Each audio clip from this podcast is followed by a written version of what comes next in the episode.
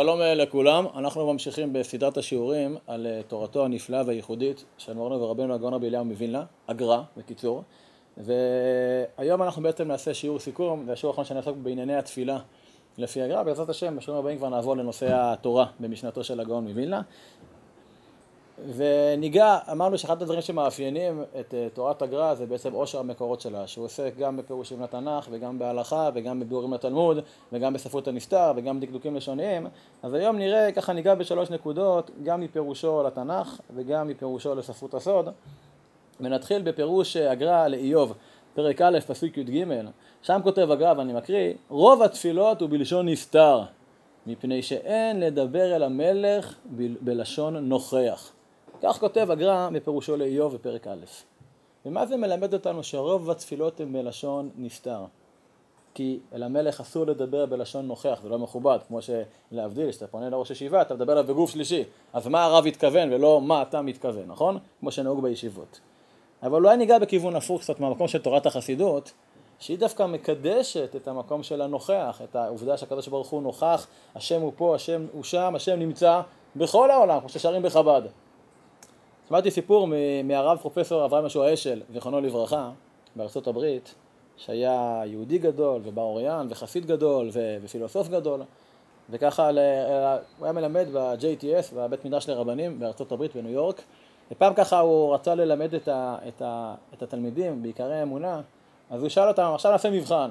פנה, פנה לאחד התלמידים, תגיד לי, מה מברכים על בורקס? מה אמר לו? בורא מיני מזונות. אמר לו, רונג, לא נכון. ואז שאל את השני, מה מברכים על עגבנייה? מה אמר לו? מה מברכים על עגבנייה? בורא פרי אדמה, אמר לו רונג, לא נכון!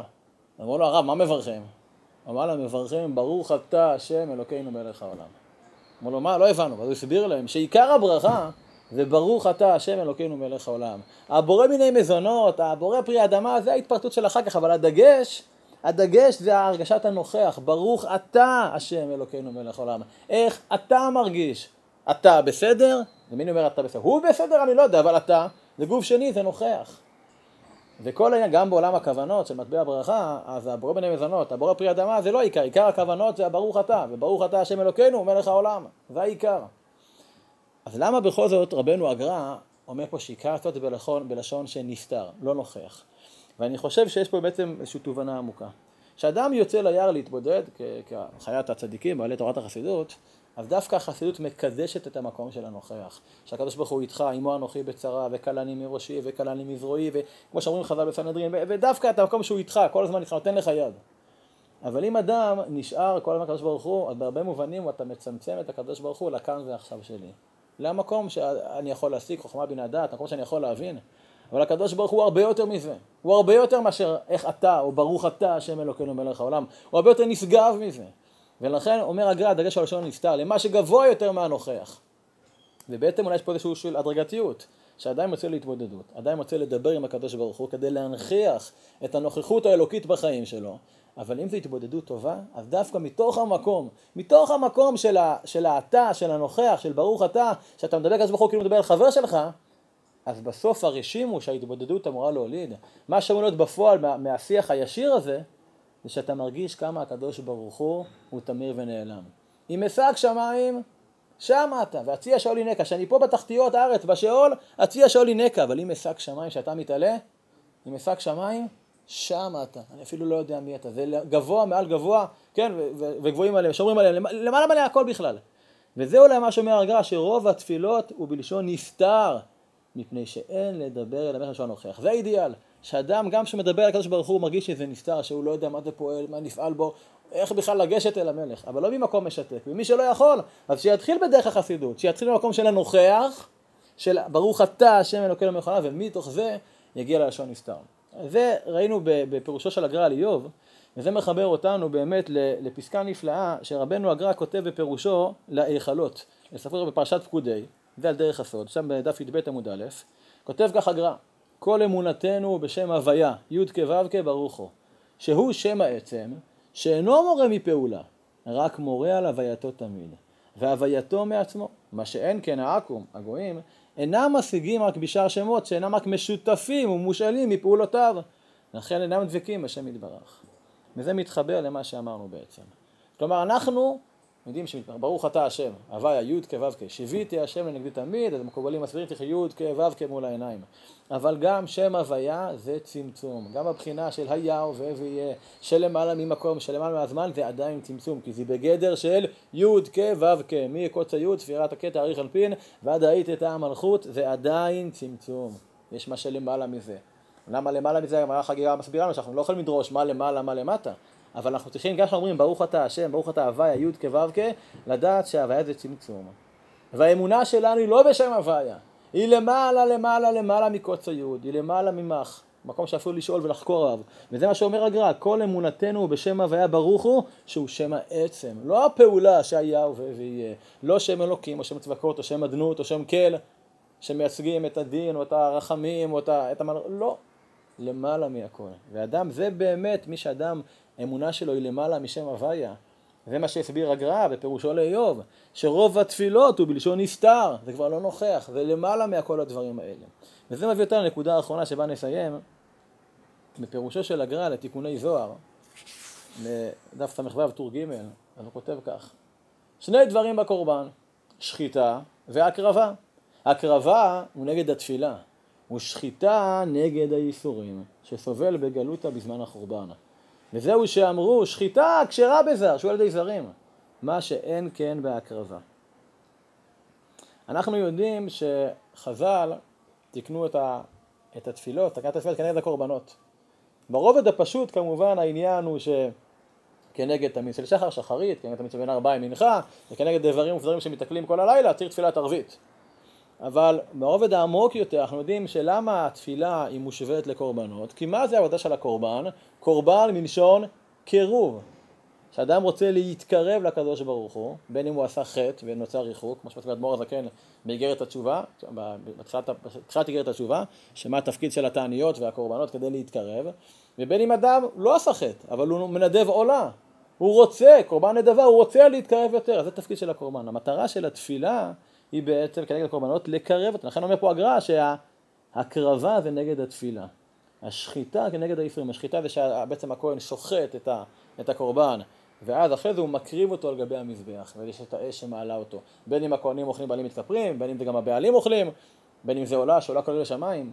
וזה הדמיון פה, ולכן אומר פה הגר"א שהשחיטה, השחיטה כשרה בזר, כי שחיטה זה איסורים, בסדר, זה ידי זרים. אבל ההקרבה הקרבה לא קשורה בזה, הקרבה זה רק בעצם הכהן שהוא איש האלוקים שמעלה את זה לקדוש ברוך הוא. וזה מביא אותנו למקום של המחויבות שלנו להתפלל מלשון קרבה. לא עכשיו עם לשון נסתר או לשון נוכח, אלא לראות, מסביר המגד ממזת בשם האריזה לקדוש, מביא את דברי אמת, כמה פעמים, שאיך אני יודע אם התפילה התקבלה, תפילה טובה, תפילה טובה זו תפילה שמשאירה בי רשימו. סיימתי את התפילה ואני אדם אחר. אפילו רק יותר טוב, יותר עדין, יותר סבלני. יותר מרגיש את הקדוש ברוך הוא בחיים שלי. וזה הרשימו שהתפילה פועלת בי. אני בכלל לא נכנס לשאלה האם התפילה פעלה, האם הרופא התרפא, האם זכיתי לפרנסה, זיווג, שידור, כל, אחד מה שצריך לו בתפילה. האם השכינה התרוממה מההפרה, כל אחד לפי מה שהוא מכוון בתפילה שלו. אבל זה הרשימו של התפילה, שהיא נוכחת בי, שהיא משאירה בי רושם, שהופכת אותי לאדם קרוב יותר לקדוש ברוך הוא, וזה הקריבה של הקורבנות. ולכן אומר הגר"א שההקרבה זה נגד התפילה. אבל יש פה אולי נקודה קצת נוספת, שהיא קצת שונה מהגב, אבל אני חושב שלעניות דעתי גם מסתעפת ממנה. כפי שמסביר רבי חיים דילרוזה, תלמידו וחברו של הרשש הקדוש, בספרו תורת חכם. בספרו תורת חכם, שספר עמוק מאוד בפנימיות התורה, הוא מסביר בהקדמה שם, הוא מסביר את העניין, גם בהקדמה וגם בתוך הספר, הוא מסביר את העניין שהתפילה זה, תכליתה זה לברר את הבירורים של המציאות, זה תיקון המציאות. עיקר הבירורים במציאות זה התפילה והמצוות, בעיקר התפילה, כי המצוות הן לא תמיד קבועות, התפילה זה מערכת קבועה, וכל תפילה, אם זה שחרית כלי פנימי ומנחה כלי אמצעי וערבית כלי חיצוני, מתקנת. אומר התורת חכם, עיקר התיקונים וקירוב הגאולה זה בתפילה, כי זה ההקרבה, הקירוב לקדוש ברוך הוא. אבל אם אדם לא מכוון בתפילה בא עם הלב שלו, חמן הלב הבית ועם הכוונות, אז מה שהוא לא בירר עם התפילה, איך, אבל המציאות מתקדמת, הרכבת נסעה, צריך להתקדם למשיח, לגאולה, אז יבואו איסורים שיבררו את זה. מה שאומר פה הגר"א, שיש לנו הקרבה נגד התפילה, ויש לנו שחיטה נגד האיסורים.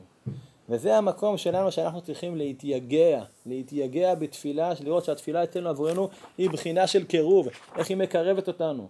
ולכן מתוך המקום של הנוכח להגיע ללשון נסתר שבתפילה, שהוא למעלה תמיר ונעלם מכל השגה, ולכן לא מתפללים בשם הוויה, אלא כל האמונה שלנו היא למעלה בכלל, היא למעלה משם הוויה.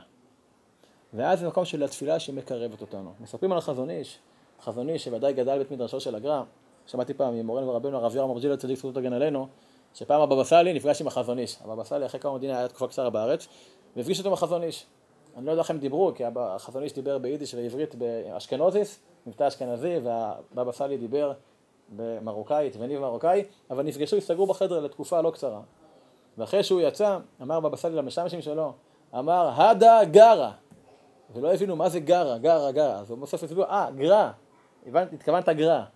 אמר הבבא סאלי חזון איש, חזון איש הוא ממש נשמת הגר"א, הוא עיבור של הגר"א, לא זוכר מה ממש בדיוק, זה הגר"א. ככה אמר הבבא סאלי. אז בואו נשים למה חזון איש אמר. אחד המשפטים שמרבים לצטט בשם החזון איש, כפי שכתוב גם באיגרות שלו, אומר חזון איש שאדם צריך להתייגע בתפילה הרבה הרבה הרבה יותר ממה שהוא מתייגע בתורה. והחזון איש התפרסם והתייחד בעמל התורה שלו.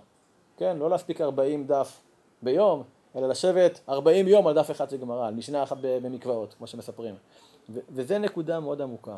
אנחנו רגילים לשבח, לפאר, לפרסם את הגדולים שיש להם עמל תורה, עמל תורה, עמל תורה. אבל אנחנו מכירים את המושג להשתבח בו, עמל תפילה, להתייגע בתפילה. אנחנו יכולים לשבת על סוגיה, שעתיים, שלוש, להבין את הרשב"א, את התוספות, את הסתירה, את העומק, לפצח איזשהו מאמר חסידי, איזשהו מאמר בפנימיות התורה שמוקשה לנו. אבל האם, האם אנחנו מתייגעים בתפילה? אומר החזוני שצריך להתייגע בתפילה יותר ממה שאנחנו מתייגעים בתורה. עמל תורה אנחנו רגילים, או שואפים לזה, אבל הגר"א מלמד אותנו שאנחנו צריכים גם להתייגע בתפילה. יגיעת התפילה, להתייגע בתפילה כדי שנזכה לקירוב, כדי שנזכה מתוך המקום הנוכח להתפלל בלשון נסתר ולהרגיש את ה...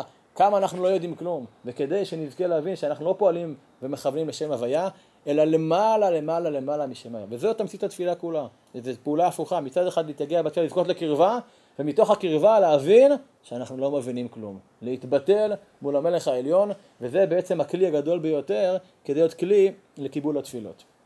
עד כאן עסקנו בנושא התפילה על פי הגר"א, יש הרבה מה להרחיב, על זה במסגרת הזאת, בעזרת השם, החל מהשיעורים הבאים, ניכנס למקום של לימוד התורה, ומה עניינה של תורה לפי משנתו של הגר"א, זכותו תגן עלינו.